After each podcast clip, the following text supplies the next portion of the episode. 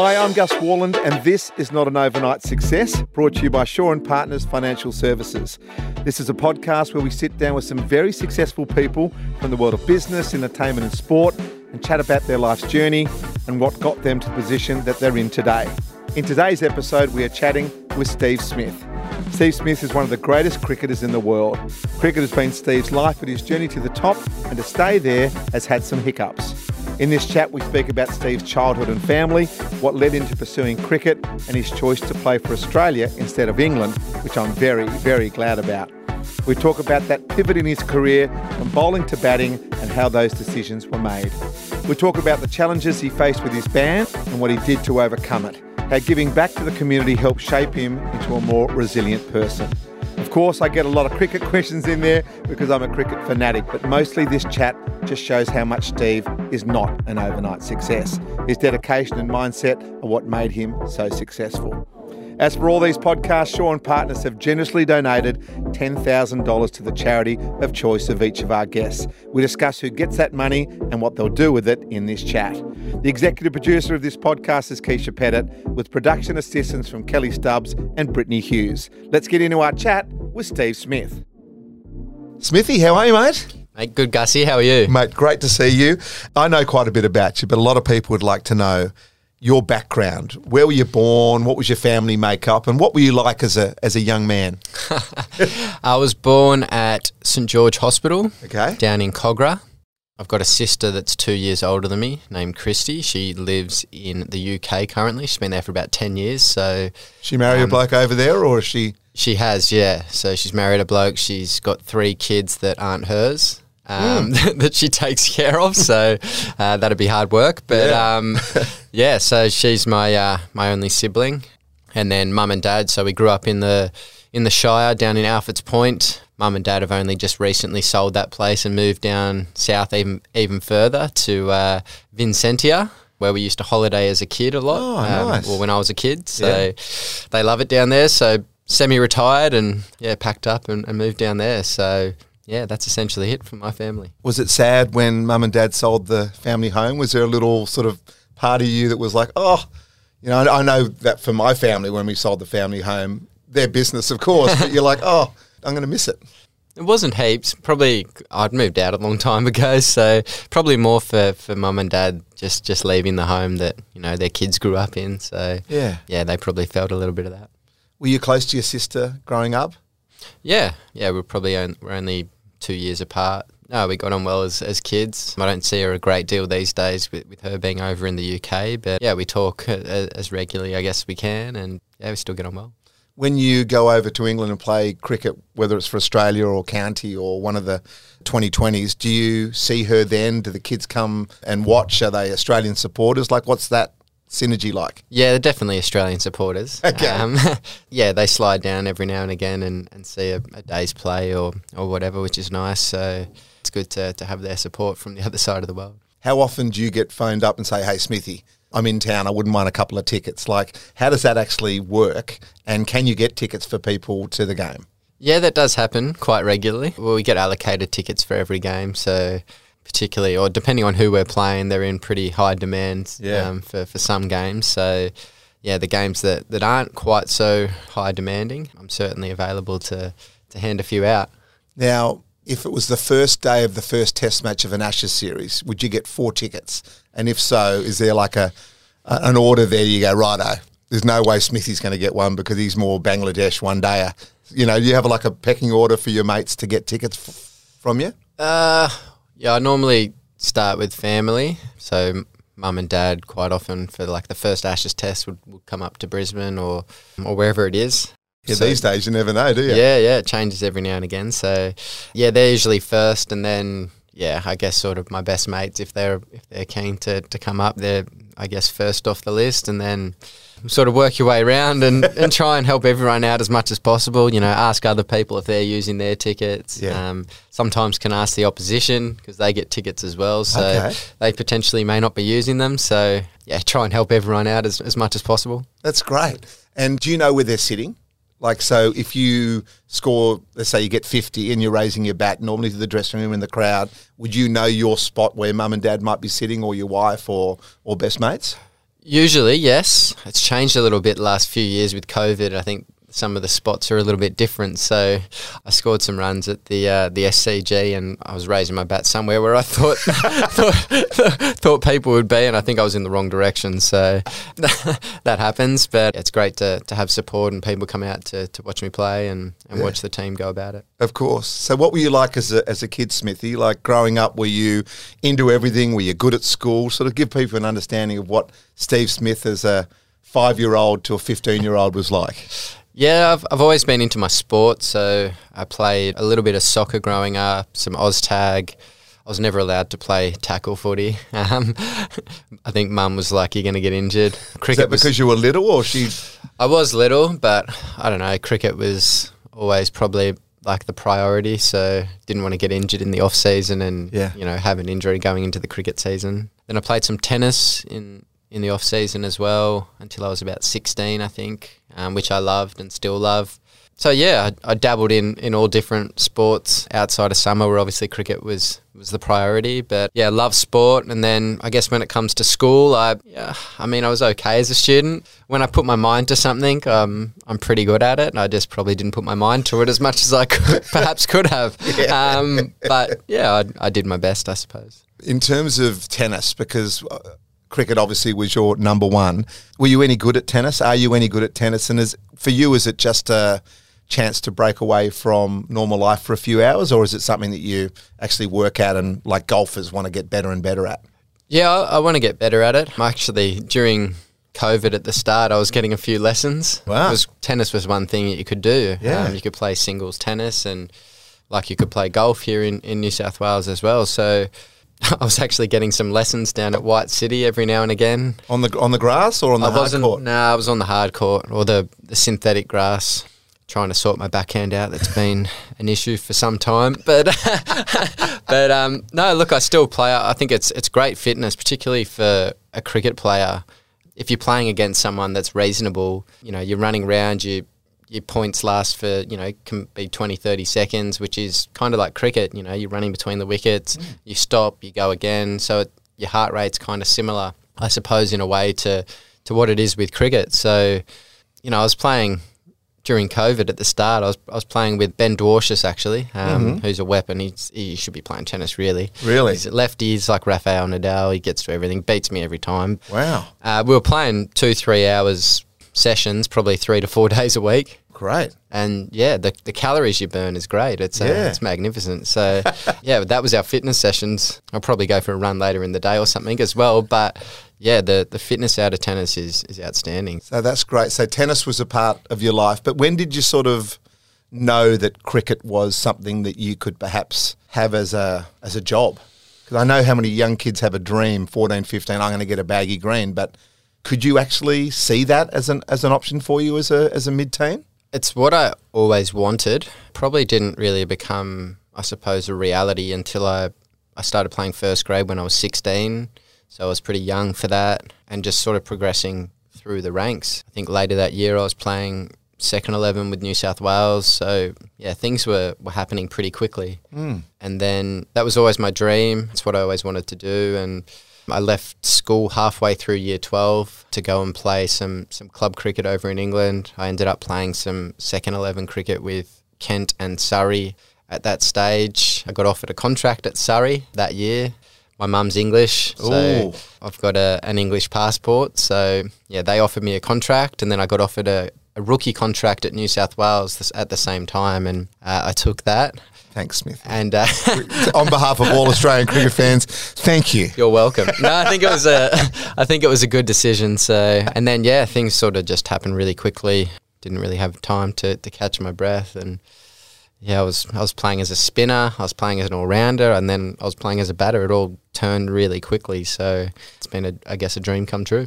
Did you have any doubts? Did you have any, you know, imposter syndrome going on in your head around your ability and whether or not you could actually make it with everything happening so quickly? I did initially when I was playing as a bowler because I was never a bowler. I was I was really always a, a batter growing up that bowled because I wanted to be involved in the game. So when I got um, thrusted into Test cricket in 2010 as the spin bowler post Shane Warne with uh, the turnstile of spinners that went through at, at that stage.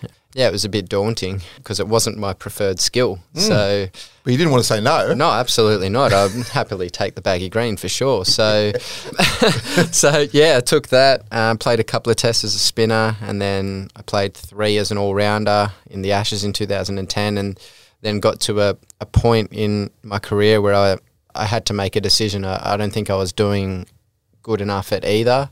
So it was like for me, it was always batting. So it was like, all right, let's concentrate on batting. Let's nail that down and get that to a, a point where you can be successful in international cricket. And it was about a two year period there where I was out of the team and turned things around and, and got myself back and have, have been there since. What did you do in that two years? Obviously, you made the mental decision to go right. You know, bowling is going to be absolutely, which you do do the odd overs here and there, and nearly won us an Ashes test with that with that last over, which was great, which I was lucky enough to call. That might well be the last over I bowl, I think.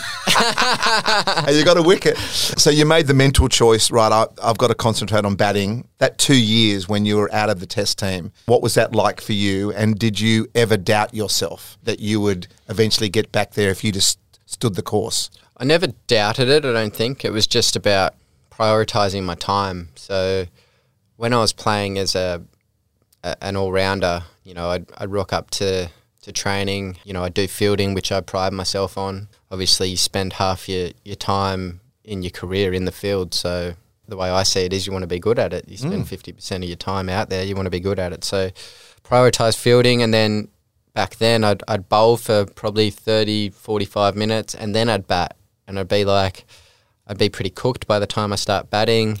And I wasn't spending as much time on the batting. So it was like, all right, if I just get rid of the bowling side of things, I've still got the fielding there and then I can just bat for, for longer or just spend more time batting and prioritize that. So that was the decision I made. I think that was 2011 and it was yeah for about two years I just prioritized my batting and, and made sure I could get that to a level that I wanted it to be at. And yeah things just sort of turned around. I got to know my game a bit better.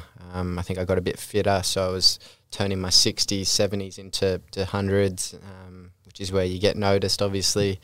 And yeah things things turned around for me. And 2013 I, I got the call up again to, to go and play in in India and yeah, I think I almost played outside of when I got banned. I, I think I've played every single Test match in that that period, oh, except for probably where I got knocked out in, in at Lords. But, yeah, of um, course. Which which gave us Marnus. So That's you it. Did us a, you did us a favour there as well. That's it. That's it. Smithy, when you made that decision, do you make that yourself? Are you self reliant on those? You know yourself well enough, or do you have a team of people that you speak to, and or do you say, you know what, this is what I've decided, and I want you to back me, or is it, hey guys, I'm trying to come up with a solution? Like, how does your brain work, and how does your people around you, which I know is important to you, work? Yeah, I, I think it is really important to, to have a group around you that you can discuss these things with. I can't really remember how it worked back in 2011. It was a long time ago. I've got a horrific memory. So I'm sure I would have discussed things with, with my manager, my wife now, which would have been a new girlfriend at that stage. I'm I'm pretty certain. Um, Don't get that one wrong, mate. uh, my best mate and um, and my old man are generally the group that I discuss things with and sort of big decisions in my life. So yeah, I dare say that would have happened back then. It's just a long time ago now. Yeah. I've been playing for too long, um, and I think everyone was supportive of that decision. I still roll the arm over every now and again in the nets, but it's more just sort of to help out rather than be a skill for me. So yeah, okay. And Marnus thinks he's a better leggy anyway now, right? Yeah, he does. He work well. He's in the period where he's he's full of energy and he he can do all that stuff. He can train batting, bowling, fielding. So I'll let him do that for now. He'll probably get to a point where he'll stop bowling and Yeah. and just bat maybe. But yeah, for now he's he's he's, he's full of energy and non-stop, so he can he can bowl my overs. That's for sure. Perfect. Well, I, I've been watching a little bit of county cricket. As you know, I'm a tragic, so I watch it all. And he's been knocking over blokes with his medium paces. His medium paces are awful.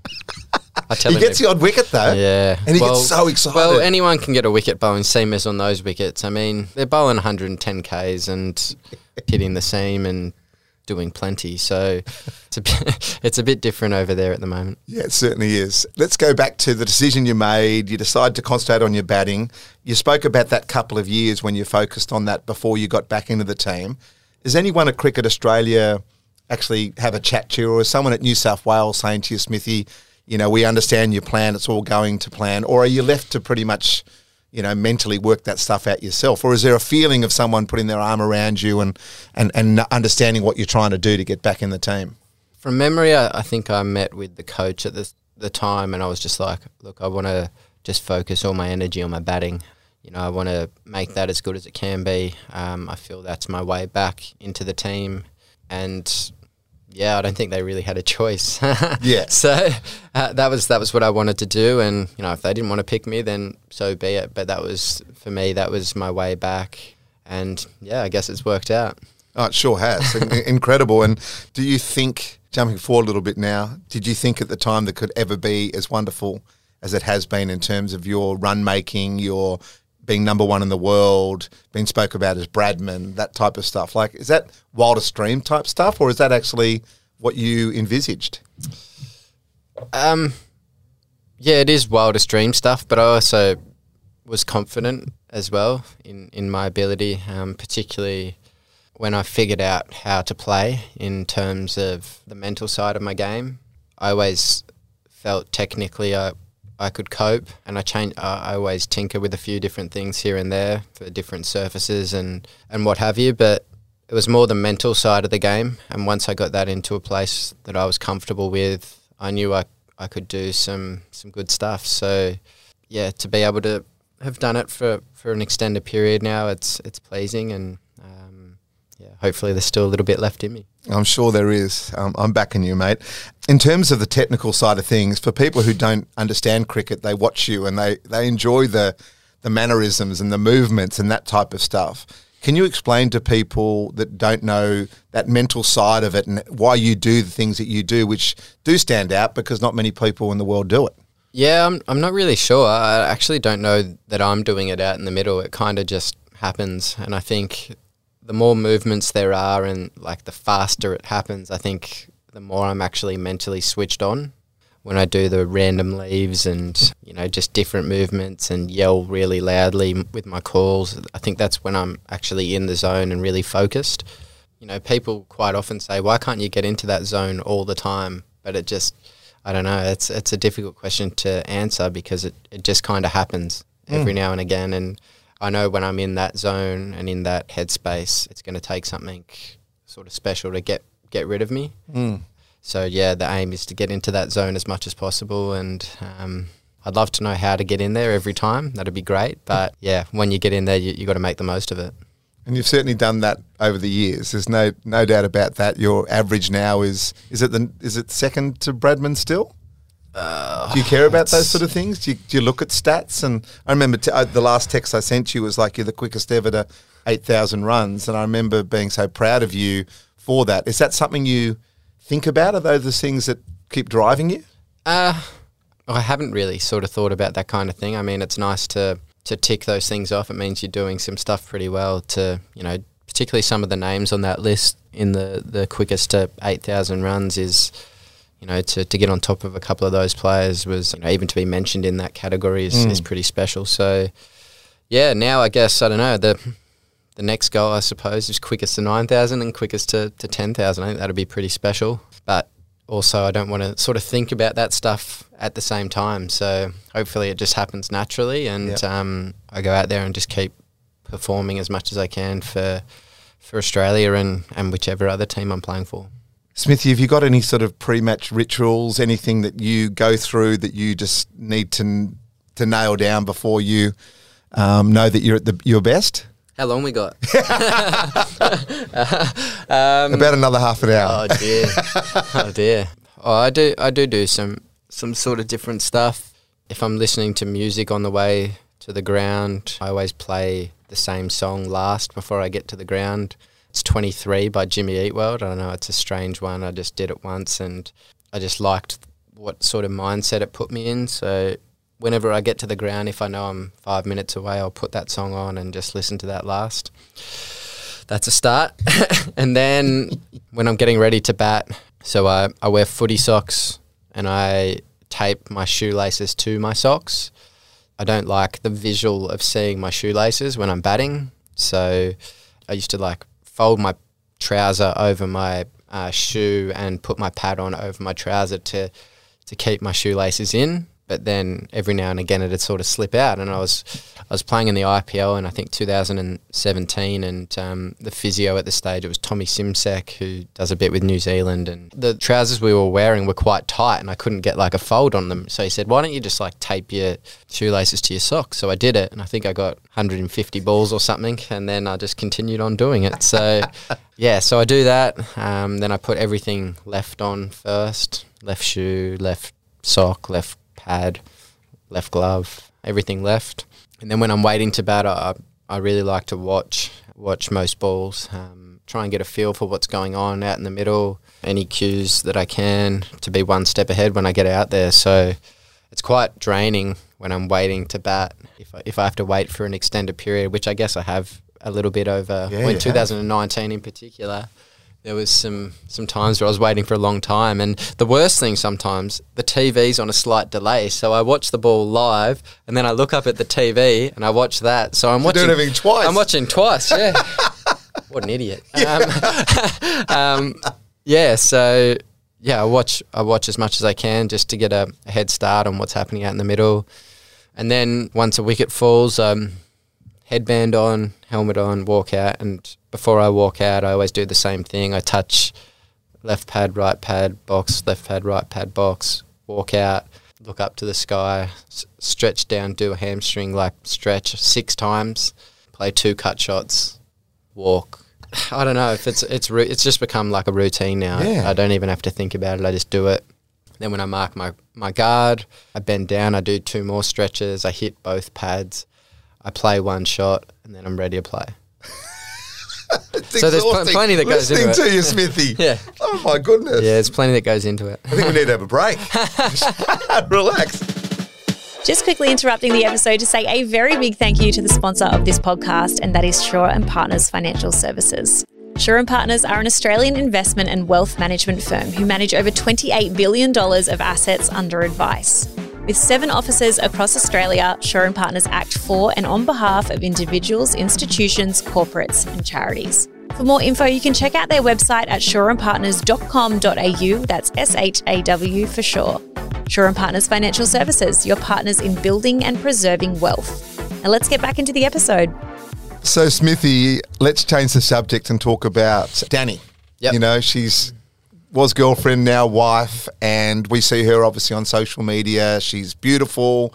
She seems to love traveling, been in New York a lot lately and so forth. Was it love at first sight for you guys? Was it something that you loved her, but she needed a little bit of. Um, yeah, probably. Yeah, that happens a lot. Let's not tell her that. um, so we met 2010, I think it was, first year of the Big Bash. I was out on a Monday night at a place called Scubar, of all places. Um, I'm hearing laughs everywhere.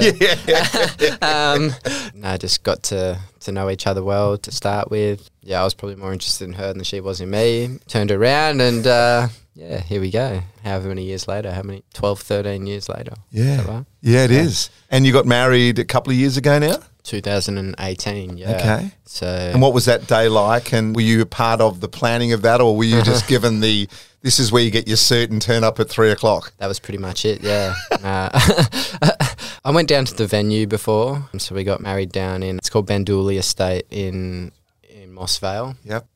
Yeah, so we went down to the venue a couple of months before, did some food tasting and I think some wine tasting probably as well. So yeah, that was probably the extent of of, of the wedding planning. Yeah. uh, yeah. Dani did the rest, and She's uh, happy with that though. Like you just get in the way. Yeah, I reckon. Yeah. yeah, So she was pretty happy with that, and then no, it was a it was a great day. Yeah, good sort of celebration with lots of friends and family and fun. So Smithy, does she love cricket? Did she love cricket? Did she know who you were when she met you? no, but she loves sport, and she yeah she she had no choice really but to to get into cricket. Now she, she thinks she's an expert. Um, I'll come home and she'll say, "What are you doing swinging at that one?" I was, yeah, it happens. It happens, It babe. happens. Yeah. It happens. But yeah, it's it's great to have her at the cricket and have her support and traveling with me as much as possible. It's been tough the last couple of years with COVID, but Mm. yeah, when that sort of, well, I guess it's slowly starting to settle down. So hopefully she can travel with me a bit more and come to watch a few more cricket games. Within the wives and the girlfriends and stuff, is there a bit of a team there that all watch it together? Are there like a team within themselves, if you like? Obviously, pre-COVID. Yeah, I think most of the girls get on pretty well. So most try and travel as much as possible. When we're in Australia, they, they usually travel around with us a, fair amount here. So, you know, we see a lot of each other. Got a good group and a a good crew at the moment. So, yeah, it's good to have that support off the field. There's a discussion at the moment around all sports around partners and them coming to games and travelling, or whether or not we should go back to the old school and let, let you guys concentrate on what your job is. What are your thoughts around that type of thing? Should, should are you happy with, you know, having partners and so forth? Can you still be as good as you want to be with that? Yeah, absolutely. You know, I think it's it's down to each individual really. If you've got your partner with you and you're performing well, then there's, I don't see an issue with it. Um, everyone's different, you know, and it's just about um, individually being able to have a conversation. And there's been times where I've said to Dani, "Can you like I just need a week of I just got to work really hard. Can you just give me this week and come next week?" You know, things like that, and just being able to have that communication and, and open conversation to get the best out of yourself in that particular moment, I suppose. Yeah, and that's fantastic. That's how we should be. Yeah. Being open and honest about how we feel, and then the other person respecting that, and and it all works. That's it. What's it like for someone like me and a lot of people listening to this? You know, they would love to play for Australia. They'd love to play for the Sixers. They'd love to have an opportunity to play in a Big Bash series, living in a suitcase and so forth. But that is your life and has been your life for well and truly over a decade. Is it as glamorous as it's made out to be? Is there a time where you just go, oh, actually, I need a bit of a break? Or do you just love the fact you're jumping from the 100, you know, when that was on or when that's happening, to the IPL, to obviously all the stuff for Australia and all the three formats? I think, particularly when I was younger and growing up and trying to understand my game more, think the more I played, the better it was, kind of thing. I think now the schedules are pretty hectic. Um, Brutal. there's a lot on, so Yeah. and particularly away from home. So it's kind of, you know, it's great to continue playing and stuff, but there's times I think where you just need a mental reset, probably more than physical. Just your mind needs to to chill out for a bit and refresh, and then you're sort of good to go again. So I've had a little bit of a, a break now for oh, probably close to two months. So I'm well refreshed and, and ready to get back into things. I certainly can feel it more as I'm getting older or understanding probably more when I'm starting to fatigue. Mm. You know, I still probably fatigued when I was younger, but I sort of just kept going through it. I think I just understand it more and where my mind's at and how my body's feeling. Yeah, as I'm getting older, think that sort of comes with experience. Yeah, And- maturity. And, then being able to have conversations with, you know, coaches and selectors around how you're feeling and what your mental state's like because, you know, they would like you in, you know, as good a mental state as you can be in as well. So yeah. if there's yeah, opportunities to rest guys and get them back to where their peak performance is, then I think that's important as well. You've got a new coach at Australia. He's been around for quite a while, and watching as we were commentating on the Ashes, seems to be a bloke that you guys enjoy his company, lots of laughs, and but the whole sort of team of people that support you and stuff. So moving forward, you've got a big schedule coming up. I know a couple of test series this summer as well as a whole lot of other stuff. What's the new coach like? Do you like that sort of way that he does things? Uh, seems to be more of a facilitator than a than a coach. No, he's great. He um, you know, he gets on with, with everyone really well, communicates effectively, has a good cricket brain, and uh, understands the game really well. So, look, he's he obviously took over in Pakistan. We played some some pretty good cricket there, win that series. That was awesome to watch too. yeah, it was good. Playing on some pretty benign wickets. So Yeah. Hopefully, we see something a little bit different in Sri Lanka. Hopefully, some wickets that spin a bit more. And from ball one, I love that stuff. It's good fun. So.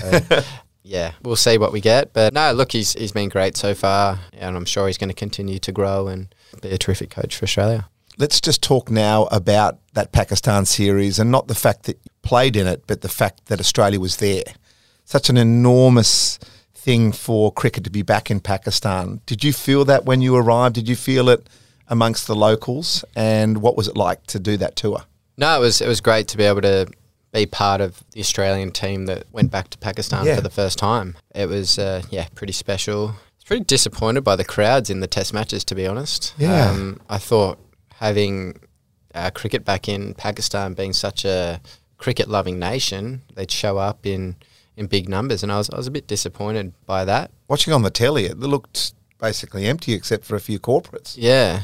So no, I was a bit disappointed by that, but still, it was it was great to be able to take cricket back there and. The cricketing world, Smithy, you know, Dean Jones not so long ago, and then Rod Marsh, which was forgotten about because of the timing with Warney, and then, of course, only last week with, with Roy.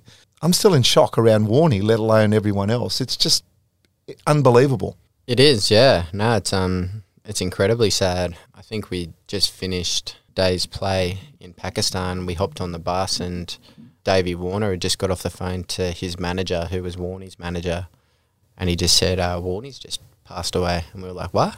He's like, "No, seriously." Which was pretty, yeah. It was it was a, a shock to everyone, I suppose. Really sad, and yeah, just the all four guys that have passed away you know, are all sort of legends in, in their own right. And Yeah. um, it's been yeah, it's been a, a tough year for the cricketing world. Yeah. Roy, again, Yeah. you know, it happened on that weekend, a week or so back. And, you know, I only saw him a few months earlier, went out in the boat, got seasick, caught a couple of fish. But again, one of these larger than life characters like Warney that just seemed that they were going to live forever. No, just very sad, isn't it? Uh, been a tragic twelve to eighteen months for Australian cricket. yeah. And Warney getting the grandstand named after him, you know, that's going to be an amazing Boxing Day test. I imagine they'll open it formally then and you guys will be on the ground and, you know, someone will be storming into you from the Shane Warne end. That's uh, probably the best we can give him Oh, because he, he can live in our lives forever that way. Yeah, absolutely. It's very fitting, isn't it, for someone who achieved as, as much as he did in, in our game and yeah, the character he was. So yeah, absolutely more than fitting. Smithy, let's talk about uh, the best players you've ever played against and with. Uh, people always love these questions. So, who's that bowler? Who's that batsman? Who's that someone that you would pay money to see play? So, three questions in one there, if you can. As in players playing now or Yeah, no, past? forever, whatever. I always enjoyed watching Sachin Tendulkar play. Mm. I've actually got him out. So Happy with that? a rare one. I don't know how he got out to me, to be honest. so, what was the delivery and how did he get out? It was a beautiful top spinner, lunged forward, caught bat pad. How many? I don't know how many he was on. 230. no. No, I don't think so. no. No, I can't remember, but yeah, it was probably. What's it like when you get Sachin. Tendulkar out? Yeah, it was a bit strange. I mean, I didn't expect to get him out. so, yeah, no, look, he's he was a freak. I really loved the way he played and just the elegance, I guess, that he, he had when he was, was out batting. So, And the pressure of a whole nation of a billion plus people every time he walks to the wicket, that must be really hard to deal with. yeah, so I don't think they liked me that day. uh, yeah, of course, yeah, would you know, you, you see guys like Virat Kohli now and you know Rohit Sharma, and we know how how much the Indians love their cricket. So having the, I guess, the weight of of them on their shoulders when they're out there playing would no doubt be tough, but mm. also great as well to to have that support, I suppose. So Sachin Tendulkar for me would, would be the, the one I'd pay to watch. Okay, and who's the best bowler that's ever bowled to you? Best bowler that's bowled to me. I always found Morné Morkel quite difficult. Mm-hmm. Just with his height and the pace that I, I guess he bowled. You know, he wasn't express, or he was at times, but just felt quicker with the bounce that he got, the steep bounce from the height that he came from. So he got me out quite a few times. Yeah, so I always found him quite difficult. Mm.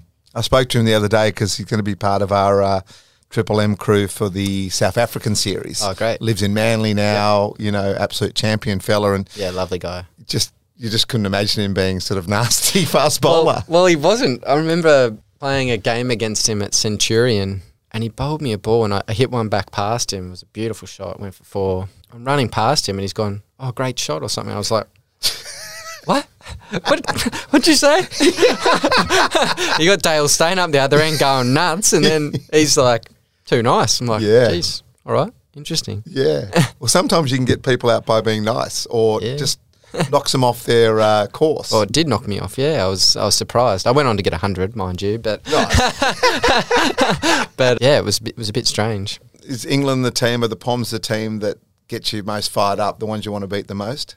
Oh, of course. I mean, yeah, an Ashes series is, I guess, the ultimate for, for an Australian or English cricketer. So they're the ones you want to get yourself up for, you want to have an impact in, and yeah, the biggest series for, for an Australian or English cricketer. So yeah, absolutely. They've got a Kiwi in charge now.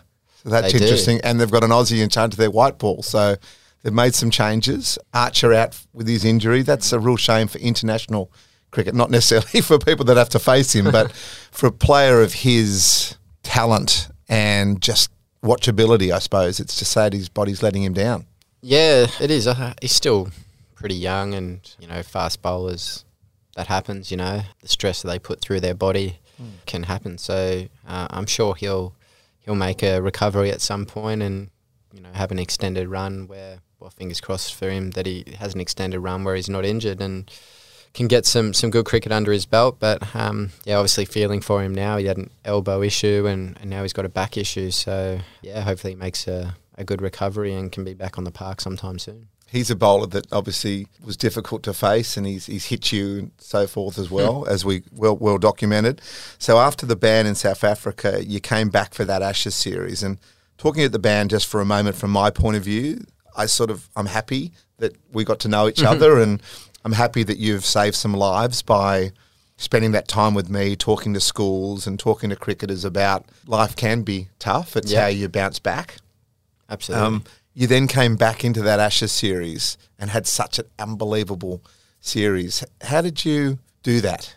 Uh, I don't know. Belief, hard work, experience, and just like we sort of touched on earlier, getting in that zone. I just happened to get in the zone on a few occasions where, yeah, I was in a good place and felt like I, I was going to score runs. And yeah, it was a it was an amazing series to be a part of and to perform the way I did there. It was very pleasing.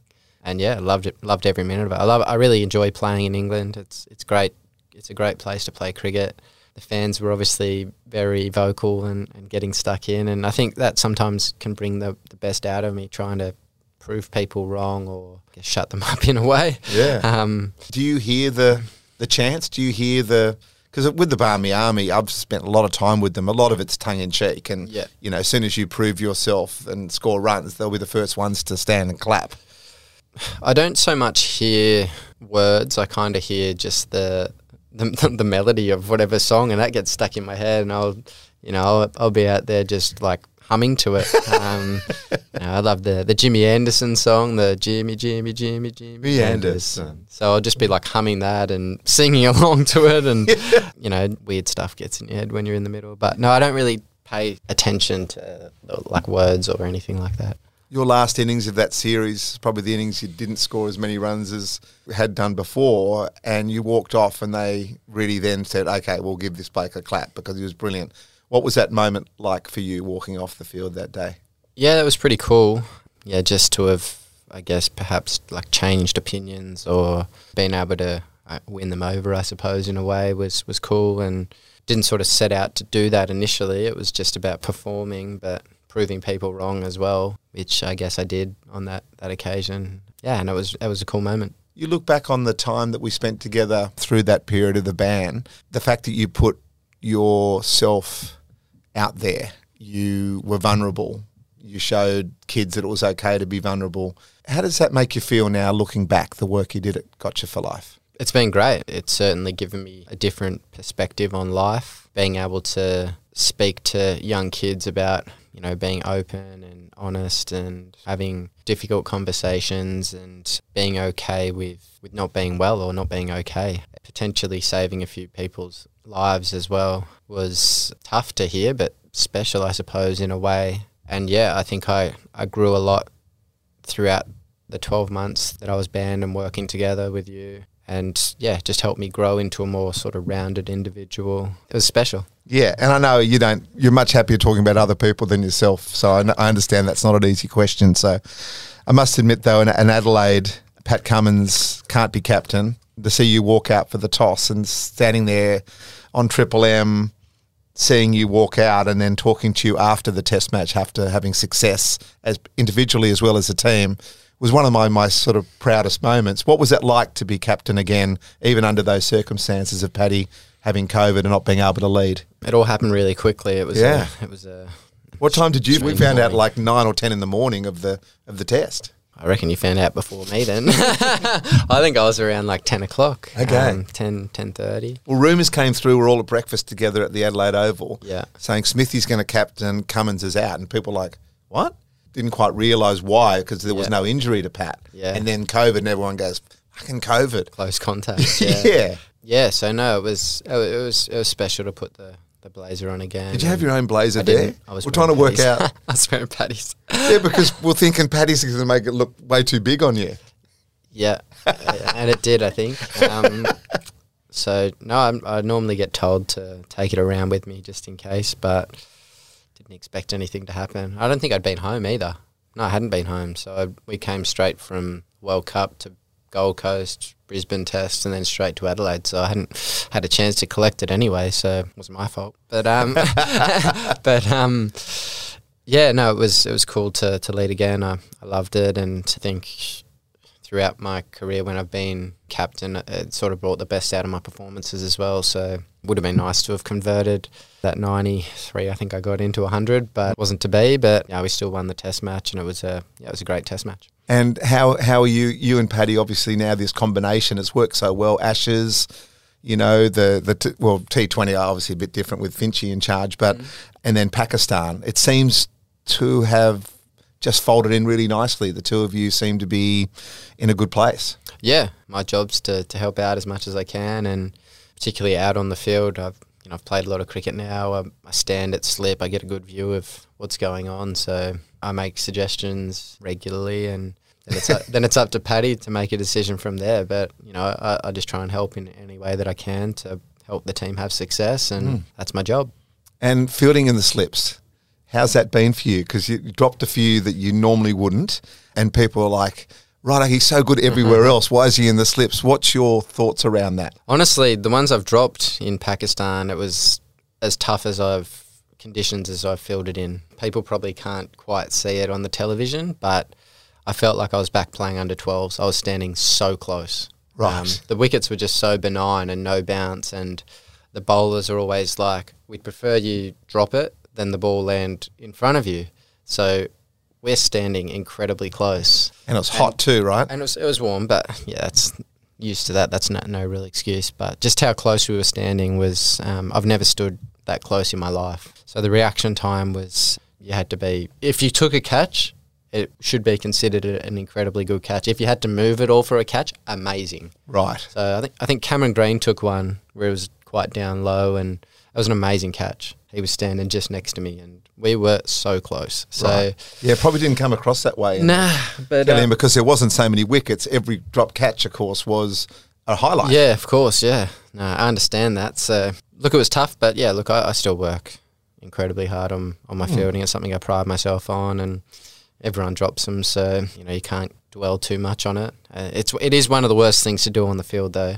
You drop a catch, you you want to dig in dig in a hole and Yeah. just hide in there. So. No, it's it, it is something I pride myself on, so I work very hard on it. Of course, and I think the reason why it got brought up so often is because you don't drop them that often. So you know, it's it's a bit of a double-edged sword there for you. Last question before we go to the fast five, which is mm-hmm. sort of the the fun bit to sort of end, if you like. Okay.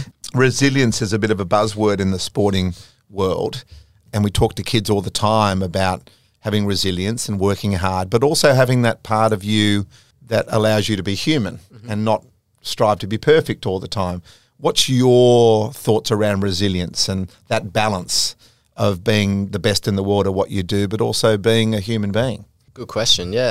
Um, yeah. For me, I think, and sort of a value that I live by, particularly when I'm playing, is like being adaptable and resilient. So, being able to adapt according to whatever the situation demands, and then in terms of resilience, being able to get through difficult periods. So, with my batting, you know, if someone's bowling a really good spell, just being able to rein it in and be like, oh, this guy's got four or five overs. We get through this, it'll get easier. So I, I think that is resilient, I suppose, in a way. Oh, Um, totally.